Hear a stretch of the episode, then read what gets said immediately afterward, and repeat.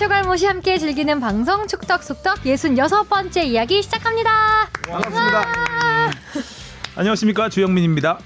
코로나19 여파로 축구뿐 아니라 모든 스포츠 일정이 꼬이고 있습니다. 네. 아, 오늘 주바페도 지금 10, 20분 가까이 늦어서 네, 늦었어요. 저희 녹음 일정도 지각대장. 꼬이게 됐습니다. 네, 죄송합니다. 아 점점 스포츠 이야기거리가 줄어들고 있어요. 음. 볼 정말요. 예, 요새 저 스포츠 담당인데 스포츠 할 게 없어서 우울합니다. 맨날 아. 코로나19 뉴스만 들으니까 노이로제 걸릴 것 그러니까 같아요. 말입니다. 좀 새로운 소식, 좀 재밌는 스포츠 소식이 있었으면 네. 좋겠다 하는 순간 이청용 선수가 네. K리그에 복귀한다는 그나마 좀 예, 조미료 좀 쳐줬어요. 네. 정용 선수가. 아주 반가운 소식이 날아들었습니다. 앞으로 이적할 거면 무조건 월요일에 해라. 오늘은 아주 타이밍이 좋았습니다. 네. 저희가 늘좀 약간 아쉬웠잖아요. 아니, 오늘 무슨 얘기를 해야 되나 굉장히 음. 걱정 많이 했잖아요. 근데 이청용 선수가 와주면서 이야기거리를 탁 던져주고 네. 저희가 낼름 네. 받아 먹어보도록 하겠습니다. 자, 주바페 주시은 아나운서 네, 안녕하세요. 주시은입니다. 여러분, 저는 개인 사정으로 늦은 게 아니고요. 녹화가 늦어진 겁니다. 예. 오전에 녹화가 어떤 프로그램이죠? 아, 톡톡 정보 브런치라고 약간 네. 좋은 아침 같은 프로그램인데 아, 예. 요즘 이제 코로나 때문에 다들 많이 스트레스 받으시잖아요. 그래서 네. 오늘 특별히 이렇게 정신 과 선생님이 나오셔서 음. 심리도 방역을 해야 된다 이런 주제로 얘기를 하다 보니까 조금 길어졌어요. 어때 음. 주바페님의 심리 상태는 어땠나요? 저요? 그런 건 안 했나요? 네, 제 심리 상태는 아. 얘기 안 했고 과도한 불안을 갖지 말자 뭐 이런 음. 식으로 얘기했는데 네, 좀 많은 분들이 안 불안해하셨으면 좋겠습니다. 그러니까요. 네. 그 마스크 저희 회사 앞에 바로 앞이잖아요. 동현 하나로마트가 네. 있어서 거기서 마스크를 판매하는데 줄이 정말 아. 건물을 막 뱅뱅뱅뱅 돌아요. 네. 오늘 아침에도 출근할 때 보니까 한 9시가 안 됐는데 뭐 대충 세려봐도 한 100명은 넘으실 것 같더라고요. 그래서 괜히 그 줄을 보면은 어 내가 뭔가 잘못하고 있는 것 같은 느낌? 나는 왜 저기 서 있지 않지? 이런 느낌? 뭔가 줄에서 네. 이탈한 느낌이 들 정도로 아, 좀 심리적으로 더 많이 그 고- 불안감 음. 네. 퍼져 있는 것 같습니다. 그 정보 브런치 네, 언제 해요?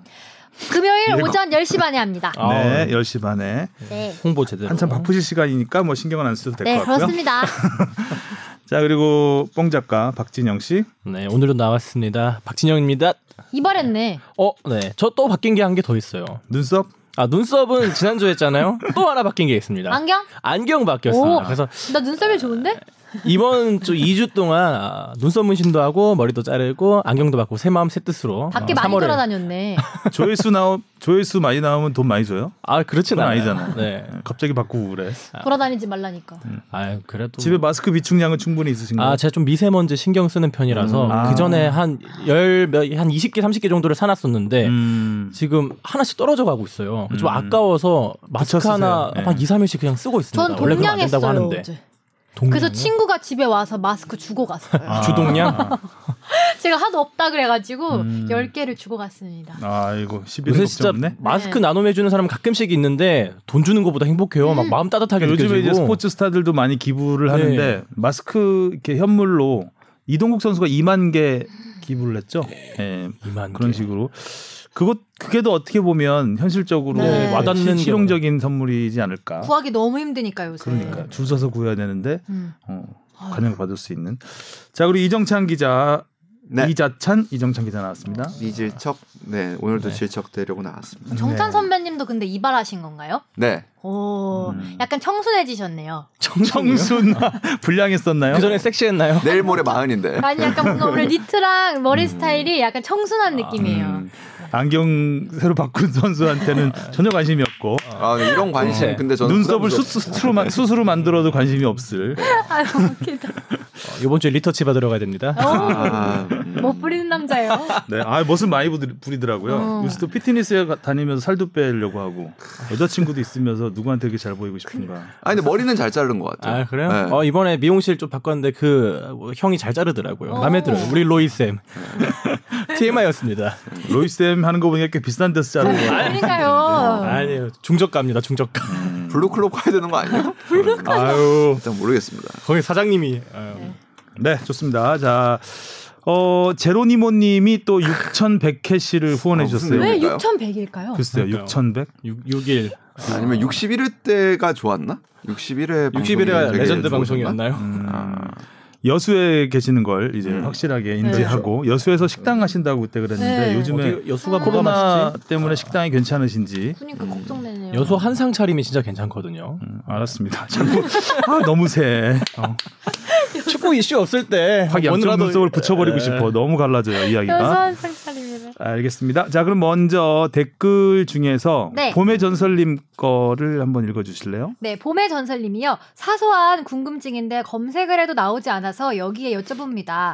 해외 리그 팀들은 라커룸에서 어떤 언어로 소통을 하는지요? 프리미어리그야 영어로 대화할 것 같은데 그러면 분데스리가는 독일어, 세리에이는 이탈리아어, 리그왕은 불어, 라리가는 스페인어로 소통을 하나요? 그 나라 리그에서 뛰는 선수들이 그 나라 언어를 배우는 게 당연해 보이긴 한데 언어를 배우는 일이 만만치 않겠구나 싶습니다. 궁금해서 댓글 남깁니다. 계속 잘 듣겠습니다. 네. 신선한 질문이에요. 네.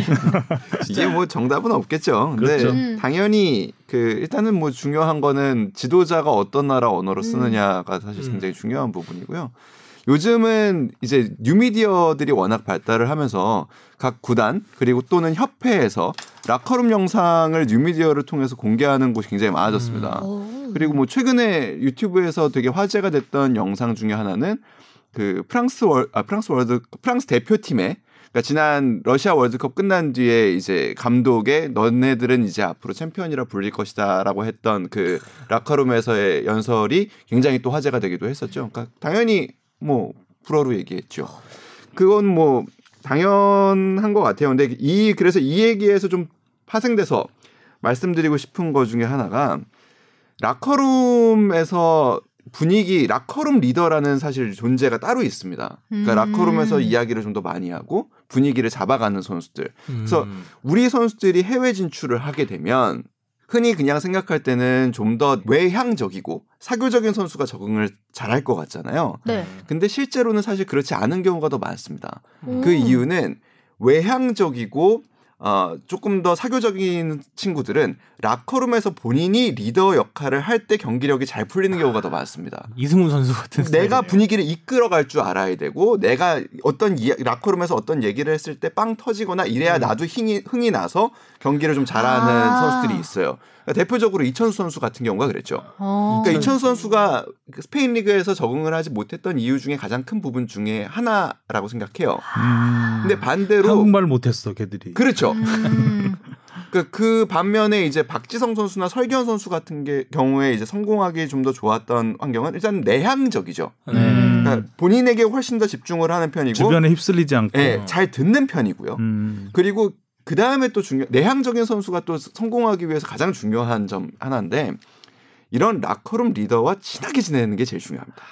음. 왜냐하면 이 라커룸 리더가 야 우리 지 챙겨줘야 돼 이런 류의 멘트나 꼭 정확하게 챙겨줘야지. 이렇게, 어, 어, 음. 하지 않더라도 그런 분위기를 만들어갈 수 있거든요. 그게 바로 맨유 시절에는 에브라 선수였던 거죠. 아. 에브라 선수 그치, 같은 경우에는 아버님이 외교관 출신이고 그래서 언어적으로 굉장히 본인 스스로 자체가 굉장히 감각이 있는 사람이 그래서 가끔 가다가 우리 뭐 박지성 선수하고 얘기할 때도 가- 간단한 한국어를 할 정도로 음. 그래서 그런 라커룸 리더를 사실은 가까이 지내는 게 굉장히 중요한 부분입니다. 경기 방장 밖에서 소통할 일이 사실은 선수들은 훨씬 더 많기 때문에 음. 그런 부분이 오. 있습니다. 그래서 뭐 당연히 지금 벤투 감독 같은 경우에 들어와 있으면 이제 당연히 통역을 통해서 이제 라커룸에서는 대화가 이루어지는데 어 외국 우리가 외국 선수로 또 가는 경우가 있잖아요.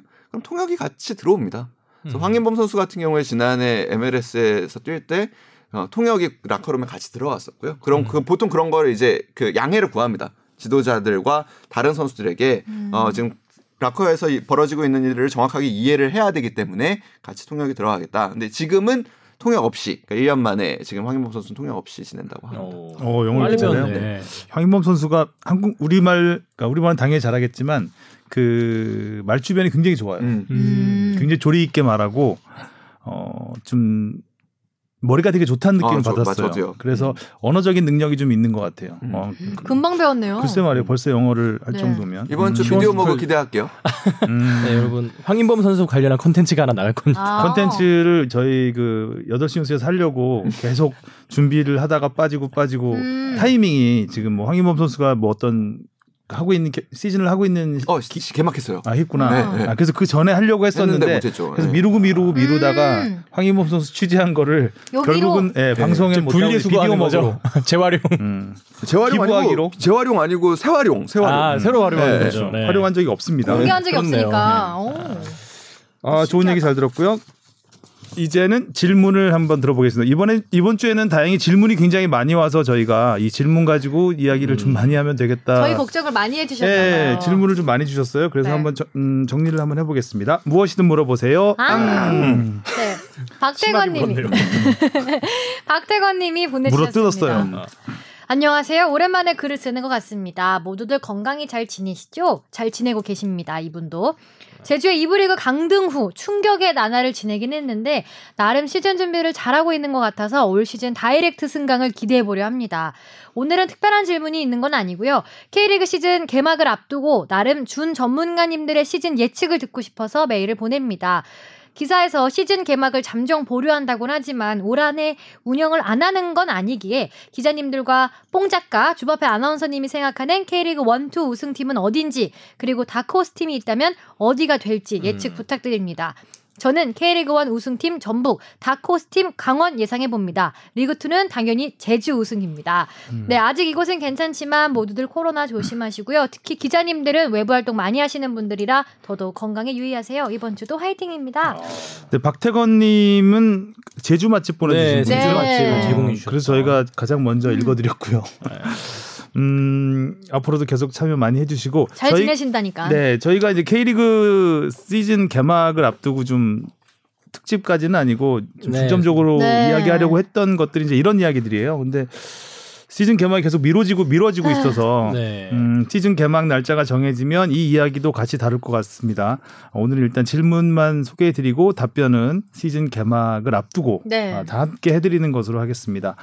자, 그 다음에 이정찬 네, 원팀 리더십 책 보유자라는 아우, 네. 이책 필독서 되겠어요. 이러다가. 정말 딱 맞춰서 네.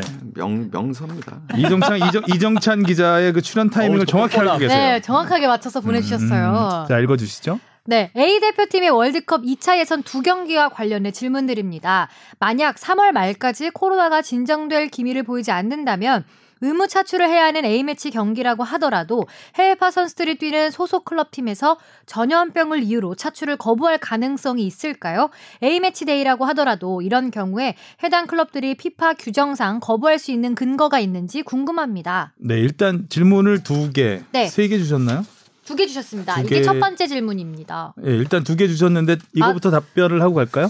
그 결론부터 말씀드리면은 사실 이거는 얼마든지 소통을 해야 되는 문제입니다. 그래서 과거에도 그런 사례가 없다고 보기가 어렵고요. 어, 일단은 음 이에 앞서서 일단은 3월 A 매치는 연기가 됐죠. 네. 일단은 동아시아 국가들 사이에서는 연기를 합의를 했고요. 음. 근데 이게 A 매치 캘린더라는 게 이제 피파에서 A 매치 캘린더라는 게 2022년 월드컵 전까지가 다 정해져 있는 상황이에요.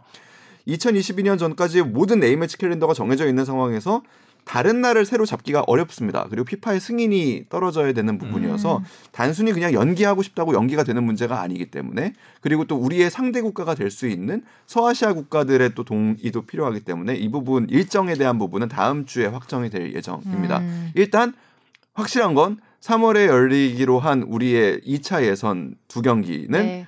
열리지 않습니다. 음. 3월에 일단은 좀 그 코로나 사태가 좀 진정이 돼야 할 것 같고요.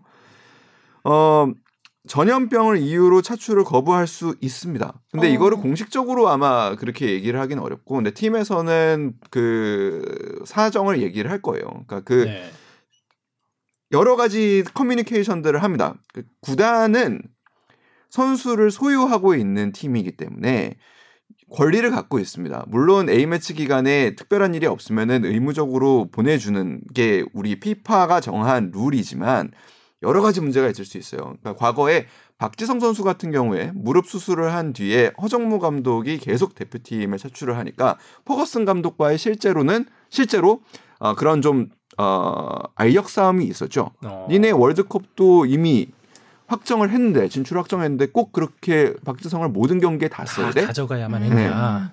지금 우리 리그가 훨씬 굉장히 더 중요한데 이제 허정무 감독 입장에서는 아니 우리가 월드컵을 확정해서 이제 이렇게 중요한 선수가 팀의 주장이 그럼 빠진 평가전을 치러야 돼? 음. 이렇게 나오는 거죠. 그래서 그 당시에 어떤 일이 있었냐면 맨유에서 트레이너를 직접 급파했습니다. 아, 니네 의무 상황을 뭐 못 믿겠다가 아니라 그러니까 자 우리가 좀 더 정확하게 관리하기 위해서 우리의 박지성의 현재 몸 상태를 제일 잘 알고 있는 우리 트레이너를 그럼 보내겠다. 음. 그랬을 때 이제 사실 안 받을 수도 있는 거거든요. 아 그렇게 우리 팀에는 우리 팀의 메디컬 팀이 있고 그들에 대한 데 니네들이 하는 건 뭘 거냐라고 안 받을 수도 있지만 그냥 허성문 감독이 되게 기분 좋게 받았어요 그때. 아 뭐 그래 온, 오는 건 뭐 괜찮아. 그러니까 그런 식의 조율들이 필요합니다. 왜냐면 이 선수들은 그들의 자산이기 때문에 그들과 계속 소통을 해야 되기 때문에 그래요. 그러니까 음. 뒤에서 또 나- 얘기가 나올 수도 있겠지만 손흥민 선수의 부상 같은 경우에도 마찬가지입니다. 음. 그러니까 대표팀에서 선수가 다치게 돼요. 그러면 이 경우에 대표팀은 모든 의무 기록들을 토트넘에 제공해야 할 의무가 있습니다. 어. 우리가 진단하고 뭐 판단한 부분에 대해서. 근데 토트넘은 사실 대표팀에 손흥민 선수와 관련한 모든 의무 기록을 제공해야 할 의무는 없습니다. 어. 하지만 우리는 받고 있죠. 그러니까 왜냐하면 서로에게 도움이 될수 그렇죠. 있는 부분이기 때문에 심지어 뭐 그런 자료뿐만 아니라 최근에는 경기에 뭐 몇 킬로를 뛰었는지 몇 킬로미터를 뛰었는지 어떤 심박수를 갖고 했는지 이런 자료들까지 사실 공조를 굉장히 하고 있긴 해요. 하지만 그럴 의무는 없습니다. 그러니까 그런 그런 부분에서 볼때 음. 지금 이런 전염병을 이유로 이거를 표면적으로 얘기하지는 않겠지만 어 우리 그 협회에 지금 선수의 건강이 우리는 심각하게 우려되기 때문에 어 이런 좀 어려움이 있을 것 같다라고 충분히 얘기할 수 있고 그 부분에 대해서 우리는 설득을 해야 되는 거죠. 음. 지난해 연말에 그 김학범 감독과 홍명보 전무가 직접 유럽 팀들을 방문한 이유도 마찬가지입니다. 그러니까 이 홍명보 전무가 직접 사실 갈 필요가 전혀 없거든요. 그럼에도 불구하고 이강인, 백승호, 정우영 선수가 튀는 구단을 다 방문을 한 이유는 이 선수들이 앞으로 A 대표팀에도 차출이 될 가능성이 음. 높은 선수들이기 때문에 이런 관계에서 구단과의 관계를 좋게 해보려는 그런 노력인 거죠. 네. 3월에 월드컵 예선은 취소가 됐어. 연기가 된 거예요? 네. 피파 허락이 있어야 되는 거 아? 그렇죠. 있어야 되는데 네. 사실상 뭐 치를 수 없는 그러니까 우리가 지금 들어 그러니까 동아 동아시아 그 네. 회원국들하고는 이제 합의가 됐고 네. 이제 피파의 합의를 거쳐서 피파의 승인이 승인이죠. 예. 승인을 네. 거쳐서 이제 전체적인 거는 리그 일정을 다 조- 예, 서아시아 예, 쪽하고도 얘기를, 또 얘기를 해야 해야 되죠. 예. 예. 앞으로 절차는 남아 있긴 하지만 예, 일단 연기는 뭐 불가피한 것으로 불가피하죠. 예. 지금 중동 쪽에도 이란이 또 사- 코로나가 한참 확산하고 그렇죠. 있어서 예. 전반적으로 연기가 것 되지. 않아요. 그럼 여자 축구는 혹시 확정됐나요? 여자 축구는 4월로 아직- 일단 연기. 아, 여자 4월 됐죠? 이후에요. 그러니까 근데 아. 그게 그러니까 이제 어 많은 분들이 아마 4월 A매치 기간에 열릴 것이다라고 판단을 하는 이유는 4월 말에 이제 올림픽 조추첨이 있습니다. 음. 그렇기 때문에 그 전에는 결정이 해결을, 돼야 되지 아. 않을까라고 생각해서 이제 4월 A매치 기간에 열릴 거라고 생각하는데 그 연기하면 되죠, 뭐 네. 상황이 이런 식으로 만약에 확산세가 수그러들지 않는다면 조추첨을 연기를 하겠죠. 그러고 음. 조금 더 기다려 보겠죠. 네, 질문 하나에 답변이 굉장히 길었습니다. 네. 우리가 네. 자두 번째요. 두 번째 질문도 약간 대답을 미리 조금 해주신 것 같아서 음. 제가 이걸 읽고서 한 거군요. 그러네요. 네. 어, 그러네. 이거는 넘어가도 될 것 같습니다. 네. 감사합니다. 자, 그리고 이제 이정찬의 원팀 리더십 책 아, 두 개를 보유자님이 보내주군요. 아, 네. 네, 거의 뭐 축구 이야기할 소재가 많이 줄은 것 같아서 걱정까지 하나 더 해주시면서 우등생이에요. 네, 하나 더 보내주셨습니다. 2011년도에 있었던 K리그 승부 조작 사건에 가담했던 모 선수가 에이전트 사기를 쳐서 법원으로부터 벌금형을 선고받았다는 기사를 보았습니다. 근데 제가 알기로는 승부 조작에 가담한 모든 선수는 축구와 관련된 일체의 직업을 가질 수 없도록 축구협회 차원에서 징계를 한 걸로 알고 있는데요.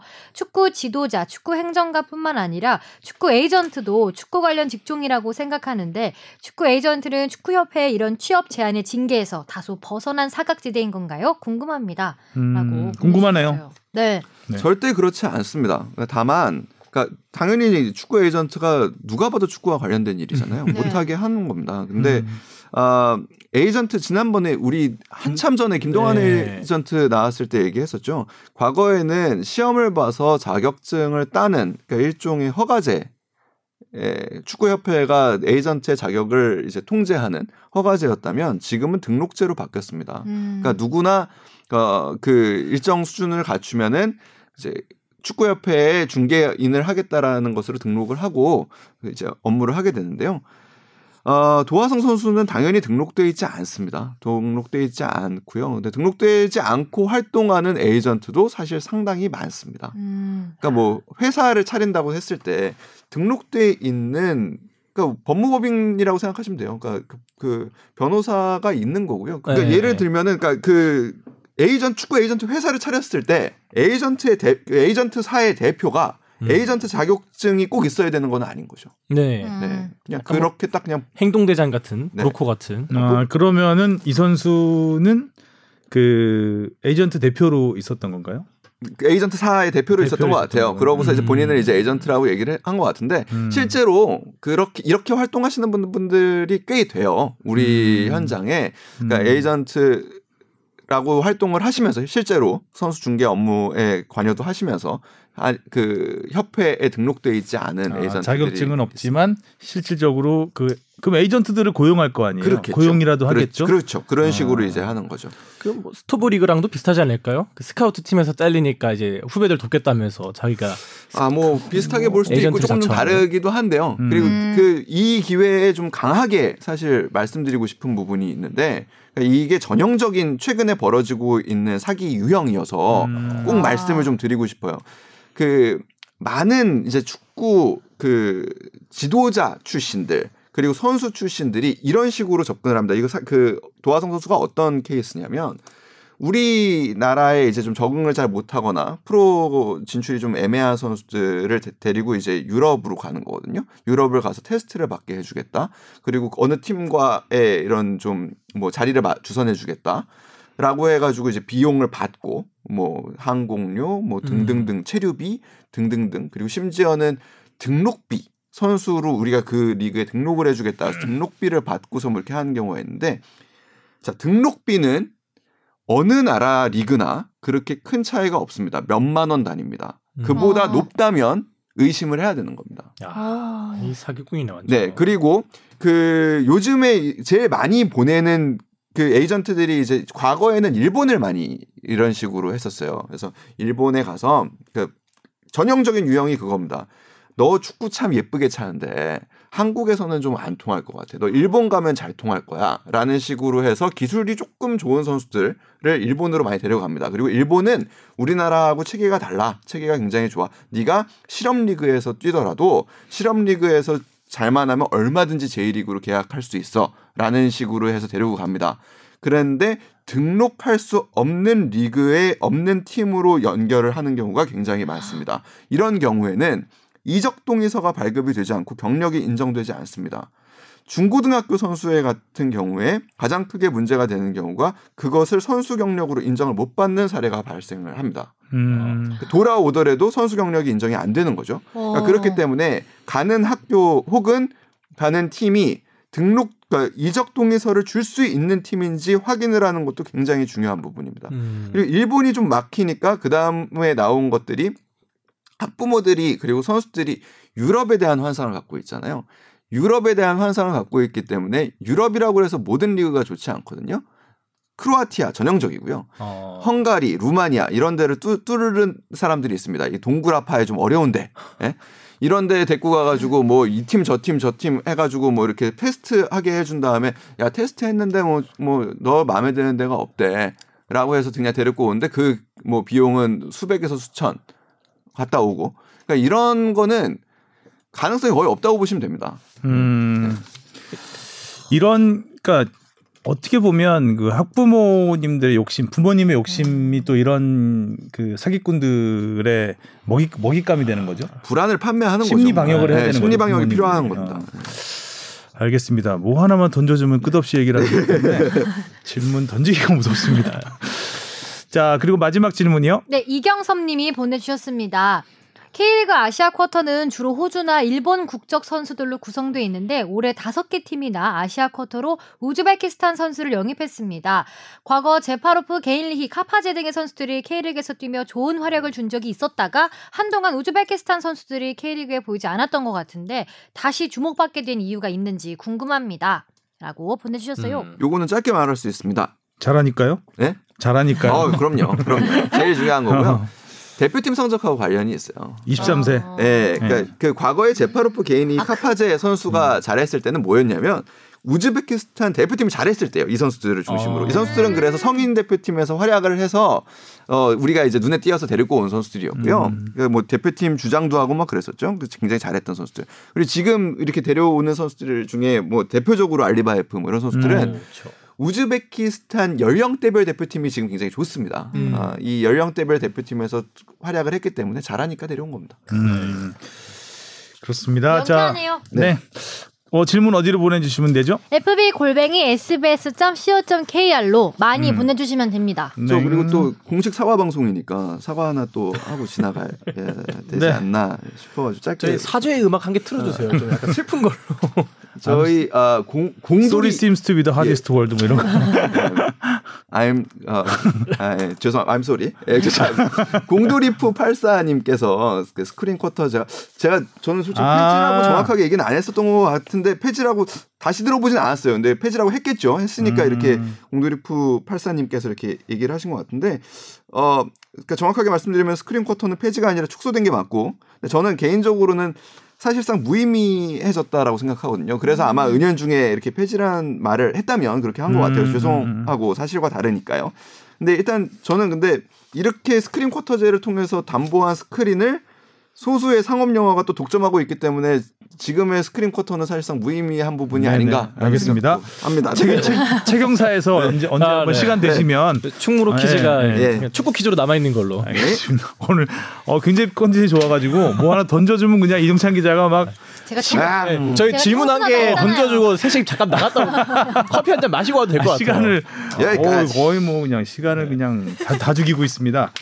아, 오늘 주, 주신 아나운서가 좀 늦게 와서 네. 제가 좀 빨리빨리 진행을 하고 싶은데 이정찬 기자가. 안 놔주고 있어요 지금. 아우 팟빵에선 두 배속으로 들을 수 있고요. 그다음에 요 부분을 스킵할 수도 있으니까요. 음. 자, 그럼 저희가 본론으로 들어가겠습니다. 첫 번째로 이제 이, 어, 이청용 선수의 아. 네. 복귀 이야기를 해보겠습니다. 이것 때문에 그 저그 FC 서울 팬이라던 작가님이 샀어요? 아니 아, 아니지 살 수가 없다. 갔잖아요. 네. 마지막 희망이었다고 음. 자기는 축구가 너무 싫다고 아. 어제 카톡을 했습니다. 맞습니다, 맞습니다. 아예 돌아서 네, 버렸군요. 아예 서, 돌아. 서울 팬들이 좀 가슴이 좀 아팠을 네, 소식이에요. 이제 안 보시겠다고. 다음에 더 돌아서서 아예 360도 돌아버리면 괜찮을 수도 있을 것 같긴 한데. 아이, 어 예상 예상보다 빨리 왔죠. 네. 네, 음, 진짜. 원래는 이제 6월 유럽 시즌 끝나면 네. 이제 FA 자격으로 올 것으로 예상이 됐었는데 음. 아, 이정료를 주고 네. 울산이 데려왔습니다. 아, 욕심을 생각보다 부렸어요. 네. 울산이 정말 일찍이부터 계속해서 뭔가 작업을 음. 해오고 있었나 봐요. 그러니까요. 뭐 울산은 관심을 보인 게 꽤 시간이 좀 됐죠. 그러니까 음. 서울에 앞서서 사실 좀 관심을 보였었던 거고, 그러니까 그런 뭐 위약금 문제, 우선 협상 문제를 사실은 알기 전부터 어 음. 그러니까 이청용 선수에 대한 관심은 울산에서 있었던 상황이었습니다. 음. 이정료가 많지는 않았던 것 같아요. 네. 그 보험 구단에서 이정료 받기를 원했고 네. 어, 울산 구단이 뭐 큰 고민 없이 음. 오케이를 음. 한거 보면 이정료가 크지는 않았던 것 같고 하나의 뭐 오늘 또 난 뉴스 보면은 일단 그 보험과의 문제 이- 이적 관련 거는 이제 다 끝났고 음. 하나 남은 건 이제 FC 서울의 위약금일까요? 네, FC 서울의 뭐 위약금 문제는 사실 뭐 풀어야 할 문제이긴 한데 이걸로 인해서 울산과의 뭐 협약에 걸림돌이 되거나 그런 일은 아닙니다. 음. 그러니까 음. 그, 그 사람 그 전에 기성용 사태 때 이제 뭐 많은 분들이 이렇게 좀 그렇게 보도가 되면서 좀 오해를 하시는 분들이 있는 건데 이청용 선수는 서울과 우선 협상을 했고요. 음. 서울과의 우선 협상 기간에서 서로 간에 입장 차가 있었기 때문에 우선 협상은 결렬된 겁니다. 음. 그 그러면은 우선 협상이 결렬된 상황에서 서울은 이청용 선수의 이적을 막을 수 있는 권리가 없습니다. 네. 아, 이 부분은 그러니까 위약금이라는 부분은 뭐냐면 이청용 선수가 볼턴으로 이적할 때 이적료의 일부를 이청용 선수에게 줬으니 한국으로 다시 돌아온다면 우리가 너한테 우선 협상권을 갖고 만약에 다른 팀을 가게 될 경우에 그 우리가 너네 너한테 준 금액의 두 배 정도를 위약금으로 받는다라는 거를 한 거기 때문에 이제 앞으로 남은 문제는 이청용 선수하고 서울하고 그럼 이 위약금 문제를 어떻게 할까? 뭐 금액 부분을 이거를 다 진짜 두 배를 인정을 할 것이냐? 아니면은 그 당시에 이런 부분이 어떻게 보면은 조금 어, 선수에게 불리한 부분도 있으니까 구단에서 조금 좀 낮춰주실 수 있느냐 이런 식으로 이제 협상이 남은 거죠. 그러니까 울산으로 가는 데에 서울이 뭐 그러니까 많은 분들이 그렇게 생각하시잖아요. 그러니까 자 우리가 못 먹을 거면은 다른 팀도 못 줘. 뭐 네. 이런 목리를 부리는 그런 조항이 아닙니다. 음. 일단은 FC 서울 직원인 줄? 네. 대변을 잘 하시네요. 어, 대변을 공손하게 네. 어 FC 서울 팬 뿔난다고 우리가 얘기하니까 공손하게 지금까지와는 완전 색다른 태도를 보여주셨는데 서울죠. 그러면 기성용 선수는 우선 협상을 안 했다는 얘기인가요? 우선 협상했죠. 안 된 거죠. 저것도. 근데 우선 협상이 안 됐으면 다른 팀으로 가는 것도 막을 수 없는 없다고 근데 가까이 되겠잖아요. 아 그러니까 그 그러니까 그 음. 서울이 막은 게 아니고 음. 그러니까 제가 보기에는 이 위약금이 막은 건가요? 그렇죠. 그러니까 이 부분에서 이제 기성용 선수가 음. 서울과 협, 그러니까 그저 이제는 제가 볼 때는 얘기를 해도 될 것 같아요. 그러니까 아. 기성용 선수에 대한 이야기. 이제는 말할 수 있다. 이제는 말할 수 음. 있다. 서울. 그러니까, 오늘 제목 나왔네요. 어. 아. 그러니까 서울을 조금 내재적인 관점에서 좀 볼 필요도 있지 않나라는 좀 저는 직원적인 관점에서 예, 예, 예. 생각을 좀 해봅니다. 일단은 그렇게 한다면 프론트가 되셨네. 음. 그러니까 내 진짜 저- 절대적으로 그러니까 여러 사건을 보는 눈이 있잖아요. 그러니까 외부적인 시선에서 객, 객관적으로 보기보다 내재적인 관점에서 한번 봐볼게요.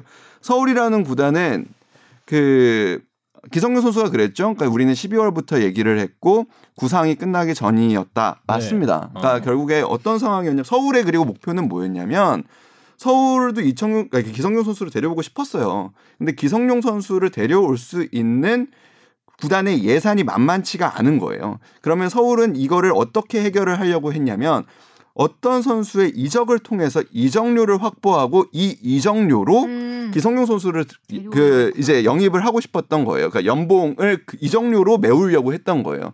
근데 이 선수의 이적이 불발됐습니다. 아. 이렇게 되면서 스텝이 꼬이기 시작하는 겁니다. 서울의 예산은 우리 종씨 아닌가요? 어 떤 종류? 아 주시 음. 말씀하시는 건가요? 아, 어, 어? 네, 어, 아. 네. 이제 말할 수 없나? 이번에 주장된 어? 아, 어? 주장된 어? 아니, 그분? 그래서 그, 그 선수가, 그러니까 뭐 얘기하죠, 뭐. 그걸 뭐 거기까지 했는데 뭐. 그러니까 하나하나씩 다 이렇게 됐는데 뭐. 판도라의 상자를 엽시다. 그러니까 주세종 선수가 연말까지 계약이잖아요. 음. 연말까지 계약이기 때문에 서울은 방법이 이 선수와의 계약을 연장을 하거나 음. 한다면은 겨울 이적 시장에 팔아야 제값을 받고 팔 수가 있습니다. 근데 이 부분에서 이제 구- 구단에서 생각을 했을 때 여러 가지 구단의 미래 그리고 발전적인 방향 그다음에 속 자, 다시 한번 말씀드리지만 내재적인 관점에서 구단 내에도 다른 의견이 있었음을 전제하고 네. 음. 이런 상황에서 주세종 선수를 팔고 기성용 선수를 데리고 와야 된다라고 생각하는 사람들이 있었고 음. 주세종 선수를 두고 음. 기성용 선수를 데려와야 된다라는 생각도 있었고 음. 음. 그거는 받아들이 그러니까 우리 예산상 어렵다가 돼서 음. 결국에 주세종 선수가 남고 기성용 선수가 못 오게 된 건데 음. 이 과정에서 그러면은 기성용 선수가 생각하는 마음의 상처는 뭐냐? 그 전에 있었던 거 아니에요? 그러니까 이 과정에서 저는 제가 보기에는 제가 추측을 하자면 음.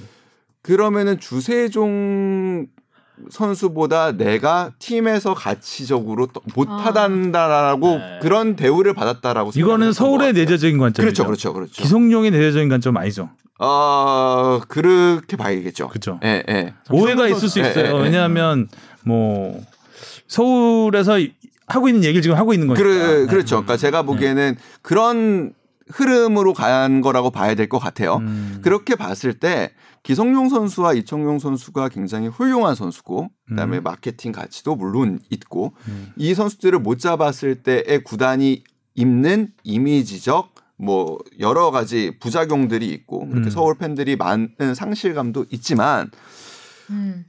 무조건 그러면은 구단은 이 선수들을 잡아야 되는가에 대해서는 사실은 구단을 운영하는 사람들 입장에서는 꼭 그렇다고만 판단하기는 어려울 수도 있는 부분도 있지 않을까. 자, 서울의 입장을 알겠고요. 네. 제가 생각하기에는 기성용 선수의 마음의 상처는 그 이전 상황에서부터 시작이 됐죠. 그 이전이면 12월 이전 말씀하시는 건가요? 어, 언제부터 정확히 서울과 접촉을 했는지 모르겠어요. 근데 12월이라고 이제 본인이 얘기를 했으니까 그때라고 하면 이게 이제 12월부터 기- 약간 기성용과 전북 얘기가 이제 음, 음. 소문으로 돌았어요. 10일 한 중순 그렇죠. 그쯤부터. 그러면 서울과는 그 전에 접촉을 했다는 얘긴다. 했죠. 했다는 얘기죠. 네. 그러면 그때 서울하고 우선 협상에서 어느 정도 그 서울 서울하고는 끝났다라고 생각을 했으니 전북과 접촉을 전북이랑, 했겠죠.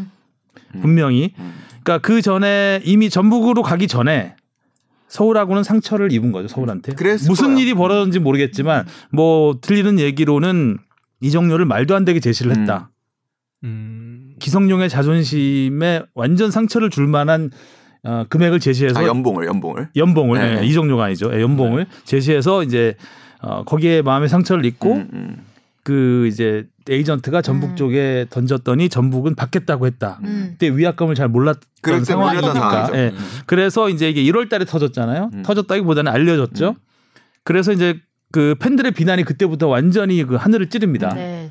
그 주변에서 뭐 시즌권 판다는 사람도 있었고 아니 팔았어요 실제로. 예, 실제로 환불을 많이 예. 했죠. 환불 했어요. 예, 했죠.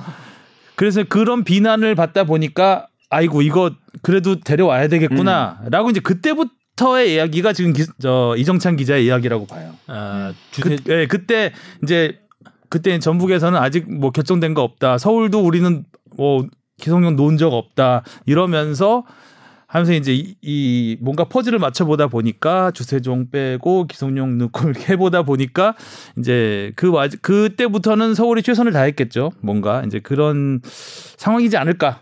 라고 이제 내재적 관점과 외재적 관점의 얘기를 제가 아우 중용적인 방송. 네. 예, 해서 이제 뭐 잘 판단하시면 될 것 같아요. 서울 팬들이 서운한 건 당연한 거고. 네. 예. 제가 이청용 선수 이야기를 시작해서 기성용 선수의 비하인드 스토리까지 이청용 선수 같은 경우는 그리고 조금 음. 그 기성용 선수하고 다른 부분이 있는 게 그러니까 뭐 그 기성용 선수는 기성용 선수가 그 당시에 셀틱으로 갔을 때 에이전트가 지금까지 계속 맡고 있습니다. 음. 근데 이청용 선수는 그 사이에 에이전트가 여러 번 바뀌었습니다. 어. 그래서 외국인 아닌가요? 아, 기성용은 C9인가 뭐 그- 아니 기성용은 C2? 한국이고 아, 기성용 어, C2. 기성용은 이제 저도. 아는 네. 옛날에 같이 축구 기자 했었던 기자를 했던, 예, 네, 기자 수영구. 씨라고 예전에 축구 기자를 했던 저 두 명의 축구 기자가 만든 회사고 네. 아, 그래서 투구나. 예. CC 둘다 네. 둘다정 정 씨와 추 씨예요. 전용 전용춘 씨와 막 이렇게 실명 전용준 씨하고. 전, 전무 에이전트 오늘 너무 많이 까는데, 네. 이런 분위기 네. 좋죠. 예, 네. 그리고 이제 이청용 선수는 외국 계에서 한 적 아, 그러니까 했지 이청용 선수는 예전에? 이청용 네. 선수 그러니까 도봉중학교 때부터 이렇게 아- 어렸을 때 봐주던 에이전트가 있었습니다. 음, 그 분이 일단은 그 볼턴으로 나가는 계약을 그분이 음. 그러니까 아주 어렸을 때부터 보시던 분이 했고 음. 이청용 선수하고의 그 선수와 그 에이전트와의 계약이 깨집니다. 그러면서 외국인 그 에이전트를 음, 맞아요. 음. 그래서 접촉하기가 굉장히 힘들었던 예. 적이 있었어요. 그러니까 네. 외국인 에이전트로 갔다가 음. 그다음에 외국인 에이전트가 하니까 이런 불만들이 나오잖아요. 그 그렇죠. 접촉이 네. 너무 너무 어렵고 어렵다. 어디로 어레인지를 네, 하려면은 음. 그래서 결국에 다시 국내 에이전트로 돌아오고 최근에 이청용 그 선수의 업무를 한 에이전트는 또 다른 에이전트이긴 오. 해요. 음. 그래서 사실 이 작업을 할 때 이청용 선수는 본인이 이 위약금 부분을 모르고 있었다라는 게 제가 알고 있는 부분입니다. 아. 음. 이청용 선수가 모르고 있었다. 네, 이청용 아. 선수는 그리고 나중에 확인을 해보니 음. 아 이거는 분명히 음. 위약금이 이- 적시돼 있어요. 있더라. 예. 근데 그게 그럴 수가 있다고 해요. 그래서 아니 어떻게 계약을 하는데 모를 수가 있냐 선수 음. 본인이라고 물어보니까 나갈 때의 상황은 선수는 나가는 데만 집중이 돼 있고 음. 그러니 그렇기 때문에 어 그렇죠. 예. 그리고 구단에서 어떤 안전장치들을 이제 슬슬 끼워 넣기 시작하잖아요. 그 부분에 대해서 아 이거 못 빼주세요라는 얘기를 할 수가 없는 상황인 경우가 많다고 합니다. 음. 그래서 음. 일단은 큰 틀에서 합의가 되고 나가는 게 확정이 됐으면 좋게 좋게 그리고 뭐 다른 팀으로 돌아온다라는 생각을 그렇게 크게 안 했을 수도 있고요. 당시에는 음, 음, 그래서 그 했는데 이번에도 이제 결국에는 이청용 선수가 뒤늦게 확인을 하게 된 걸로 보여요. 아. 음. 그렇군요. 아무튼 유니폼은 달라지겠지만 다시 K리그에서 뛰는 모습. 청용 선수를? 예. Blue Dragon 어울려요 또 울산이랑. 그러네. 이청용 선수가 서울에서 뛰던 자료 화면을 우리가 리포트에 썼는데 어우 정말 옛날 화면 정말 옛날 화면이더라고요. 화질 보니까. 떨어지고 예, 화질 떨어지고 4대 3 화면 비율에 그렇게 오래됐나 11년 만에 돌아오는 거죠. 음. 이청용 선수도 막 그런 백에서 사진 찍으시겠네요. 아, 음. 아, 공평 중공업, 앞에서. 중공업 앞에서 네. 음. 중공업 피셜. 음. 오늘 뜰 겁니다. 그래서 아마 오. 네, 오늘 뜰 겁니다. 네 오늘 들것 같고 타이밍 좋아요. 네. 네. 딱이다. 어 이동 이청용 선수가 들어오면서 이동경 선수가 이제 해외로 떠날 것이다라는 얘기가 막- 있어요. 황인범 선수 팀으로 간다고. 네, 그 이런 얘기도 있고요. 네. 어, 이 부분은 뭐 어떻습니까? 아, 요거는 제가 그렇게 열심히 취재는 못 해봤습니다. 예. 음, 이런 아. 얘기들이 있습니다. 예, 예. 아무래도 이제 뭐, 이동경 선수가 23세 이하 그 22세 이하인가요? 지금 쿼터, 22세 이하 쿼터를 넘어가기 때문에 이제는 이제 그 쿼터적인 면에서 한 부분을 제대로 차지하게 되는 부분이 있고 음. 또 이청용 선수와 뭐 포지션이 살짝 겹치는 이청용 선수 어떻게 이용할지는 모르겠지만 네. 뭐 여러 가지 포지션을 할 수 있는 선수이기 음. 때문에 이동경 선수도 그리고 꿈이 있겠죠. 해외 그렇죠. 진출에 그 나이에 대한 딱뭐 나가기 좋은 나이잖아요. 음. 음. 어. 그래서 뭐 울산의 전력에서는 여러 가지 변화가 있을 것 같습니다. 올 시즌에 김보경 선수 보내고 음. 음. 팬들의 조현, 질- 조현우 선수와 일단 정승원 선수를 음. 일단은 영입을 또 음. 했고 그리고 뭐 영입 그 플러스적인 요인 음. 또 마이너스적인 좀 요인. 다 그래서 이것이 이제 어떤 결과로 나타날지 네. 개막을 언제 하느냐가 중요하겠죠. 네, 기대가 돼요 다음 음. 시즌도. 다음. 시즌, 네, 오늘 아 시즌 이번 시즌이죠. 네. 음. 아, 다음이라고 하지 마. 아, 멀어 4월이면 보여. 열리겠지? 멀어 보여. 아, 네.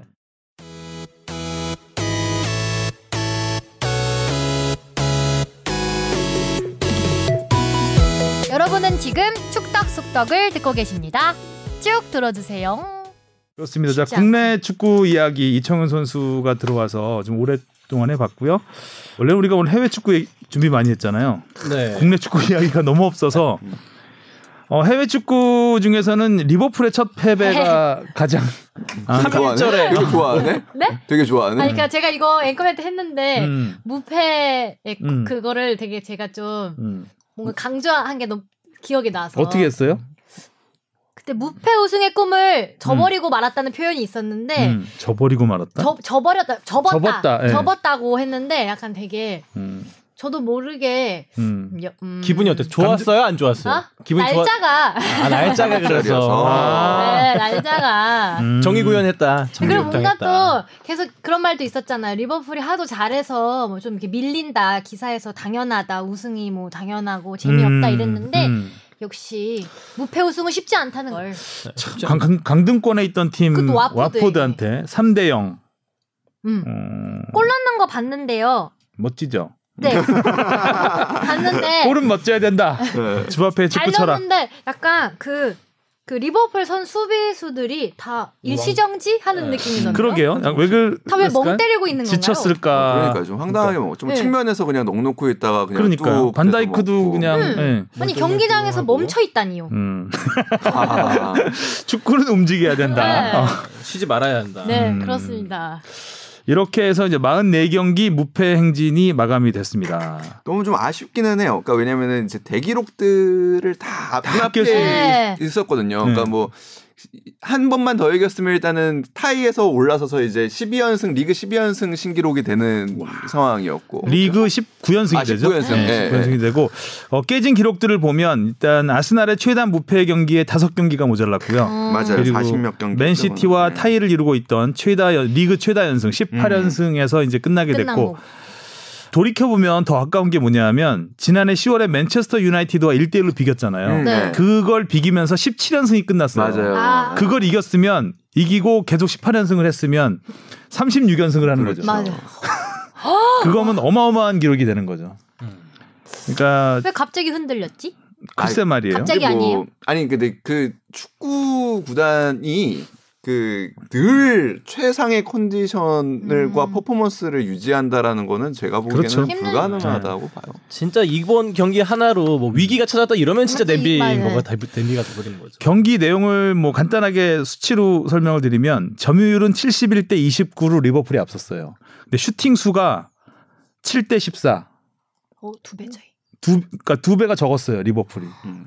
그러니까 좀 이상한 경기죠. 어, 그러네요. 점유를 네. 그렇게 했는데 네, 점유율을 71%를 가져가면서 슈팅 수는 7개, 어, 왓포드는 29%의 점유율에 슈팅 수가 14개.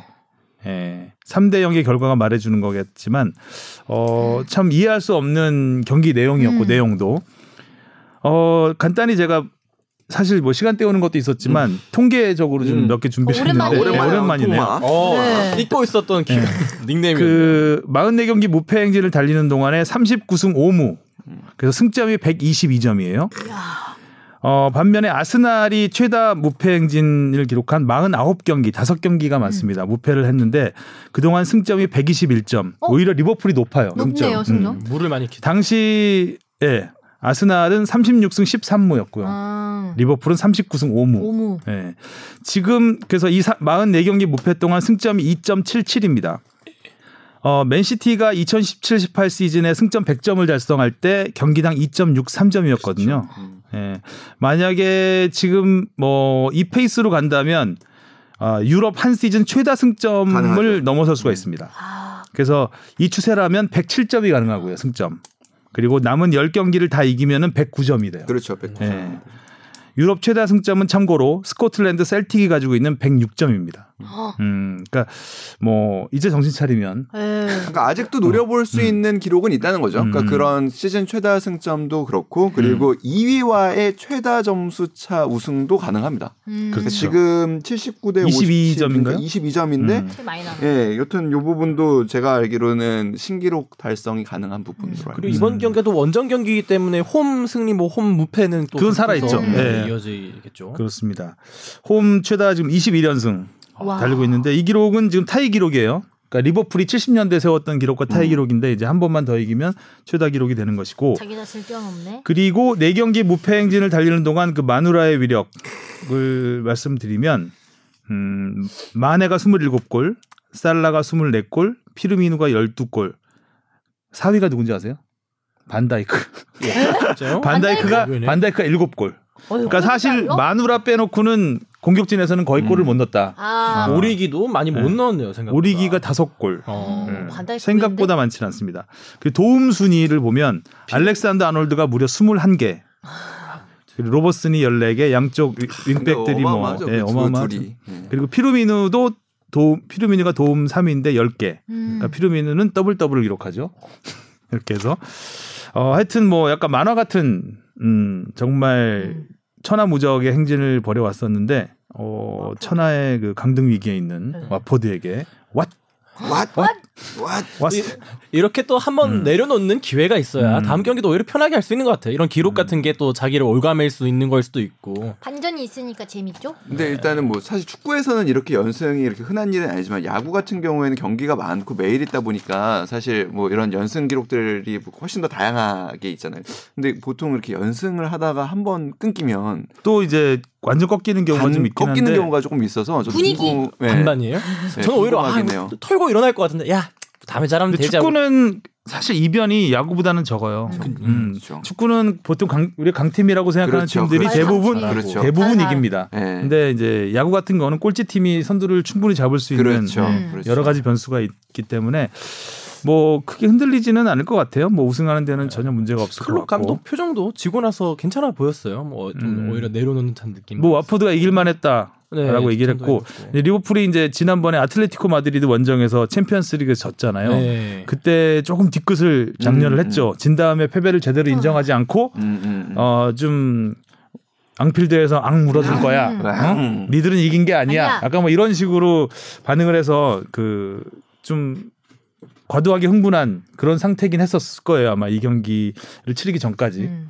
자 어쨌든 뭐 리버풀의 상승세는 일단 마감이 마감됐다고 보긴 그렇지만 일단 그 기록. 행진은. 기록 네. 행진은 아, 일단 잠시 멈춤 모드에 들어갔습니다. 그렇죠. 우리가 지금 리버풀 걱정할 때가 아니죠. 토트넘. 토트넘이는 예. 근데 이거 걱정을 한다고 될 것 같지도 않아가지고 토트넘은 그러니까 손흥민 부상 이후 챔피언스리그 포함해서 3연패. 언제 7위 됐어? 안방에서 그러게요. 울버햄튼에게 3대 2로 역전패를 당했습니다. 리그 7위. 지금 순위가 7위인데 승점 40점이에요. 근데 보니까 아, 11위 에버튼하고 승점 3점 차. 그러니까 톱, 톱 10도 위태위태하다. 이대로 가면. 근데 지난 경기는 좀 어, 이게 어떤 의미인지 모르겠는데 에릭 다이어가 센터백으로 나왔어요. 그, 그 일단은 알도웨이럴타고 베르통은 다 빼고. 다 뺐죠. 네. 네. 그래서 무리뉴 감독 이야기를 들어보니까 뭐, 뭐 그분이 뭐 이렇게 전술에 대해서 구체적으로 말씀하시는 분은 아니지만 자기는 가장 빠른 선수를 좌우 윙백에 놓고 에릭 다이어가 미드필드 역할도 할 수 있는 시스템을 짰다라고 얘기를 했더라고요. 음.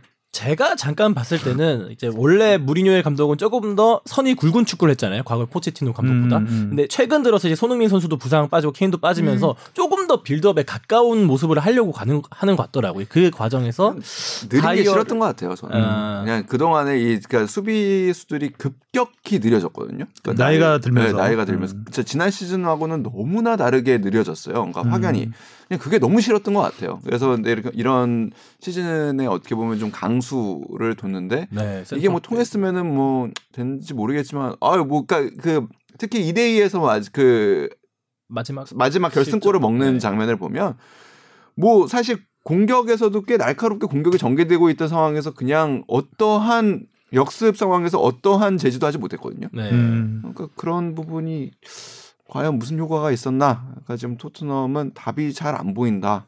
음. 그래서 뭐 토트넘이 사정이 네. 굉장히 안 좋잖아요 지금. 영국 언론들 쓰는 거 보면 뭐 누가 그 얘기인지 모르겠는데 일단 무리뉴에 대한 판단은 음. 올 여름이 지나서 해라. 음. 라는 뭐 얘기도 나오고 뭐 네. 없는 살림에 어쩔 수 없는 음. 거란 얘기도 있고요. 아 어찌됐든 뭐 토트넘은 일단 해리케인이 좀 생각보다 빨리 돌아온다고 하니까 오. 예. 다행이다. 예, 원래 이제 시즌 마감이라고 했었는데 시즌 전에 올 수 있을 것 같다. 네, 뭐 잘하면 네다섯 경기도 예. 뛸 수도 있겠다라는 뭐 말을 그런 얘기가 있어서 어, 그나마 그런데요. 조금 어, 희소식이라면. 위안을 찾자면 그런 부분이 있을 것 같습니다. 어, 반면에 이제 울버햄튼은 참 잘하대요. 아, 얼굴 트라우라. 햄튼이 좋은 팀입니다. 트라울에 뭐 디에고 조타. 아, 아, 좋다는 좋다. 항상 좋다. 토트넘전에서 항상 아. 골을 넣는 것 같아요, 뭔가. 조타가 최근 세 경기에서 정말 좋다.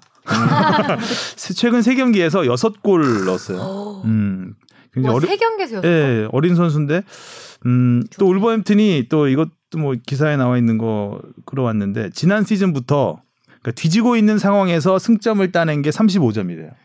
그러니까 그만큼 뒷심? 뒷심, 음. 뒷심이 좋고 역습이 좋고 음. 뭐 이런 아, 트라우레가 그 당, 상황에서 그렇게 그 옆구리를 그냥 옆구리를 토트넘, 예, 들어왔는데 두 번째 그거를- 골이었나요? 예. 네. 넘어졌다가 한번 짚고 일어나서 다시 근부죠, 근부죠. 터미네이터도 아니고 진짜. 아니 근육 운동을 안 한대요 평상시에. 타고난 거죠, 예, 진짜. 근육 운동을 안 하는데 그냥 진짜 타고난. 거죠. 예, 어. 그냥 예, 예전에 바르셀로나 있을 때 어렸을 때 보면 정말 마- 날씬하거든요. 음. 날씬하고 빠르고 굉장히 오히려 좀 스타일 보면 호나우디뉴나 약간 이런 그 정말 약삭 빠른 아주 빠른 음, 스타일의 옛날에. 물론 당연히 지금도 빠르지만 음.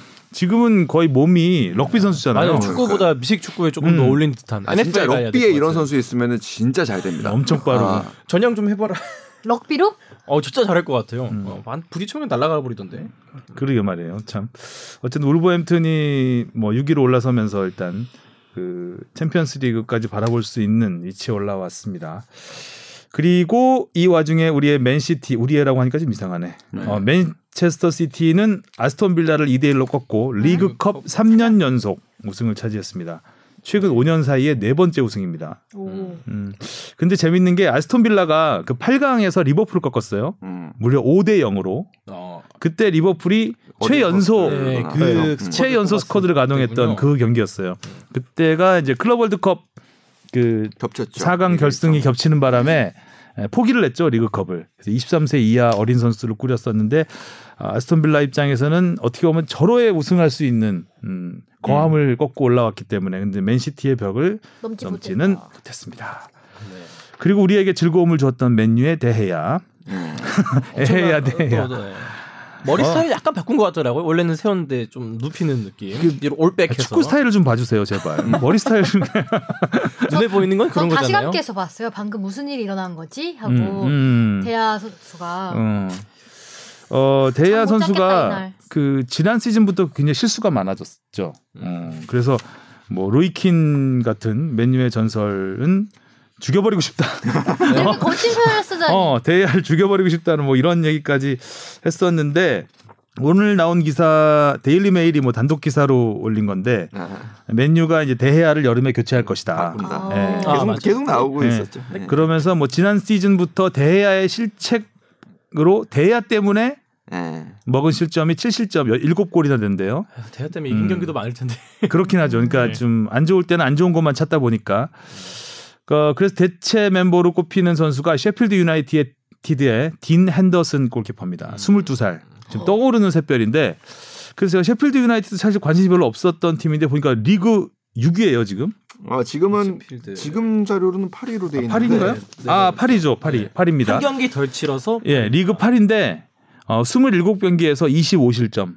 최소 실점은 2위예요. 오. 리버풀 다음으로 적게 골을 먹은 팀이에요. 여기에 딱 골키퍼가 딘 핸더슨. 변형 쓰리백으로 재미를 많이 보고 있는 음. 아, 공격 가담을 많이 하는 쓰리백. 어린 친구 데려오겠다 이거네. 그리고 이제 딘 핸더슨이 맨유 소속이에요. 음. 임대로 지금 뛰고 있는 거고 데려오겠다는 거죠. 근데 훨씬 더 좋은 계약 조건을 주고 음. 이제 연봉을 많이 주고 데리고 오겠죠 대신.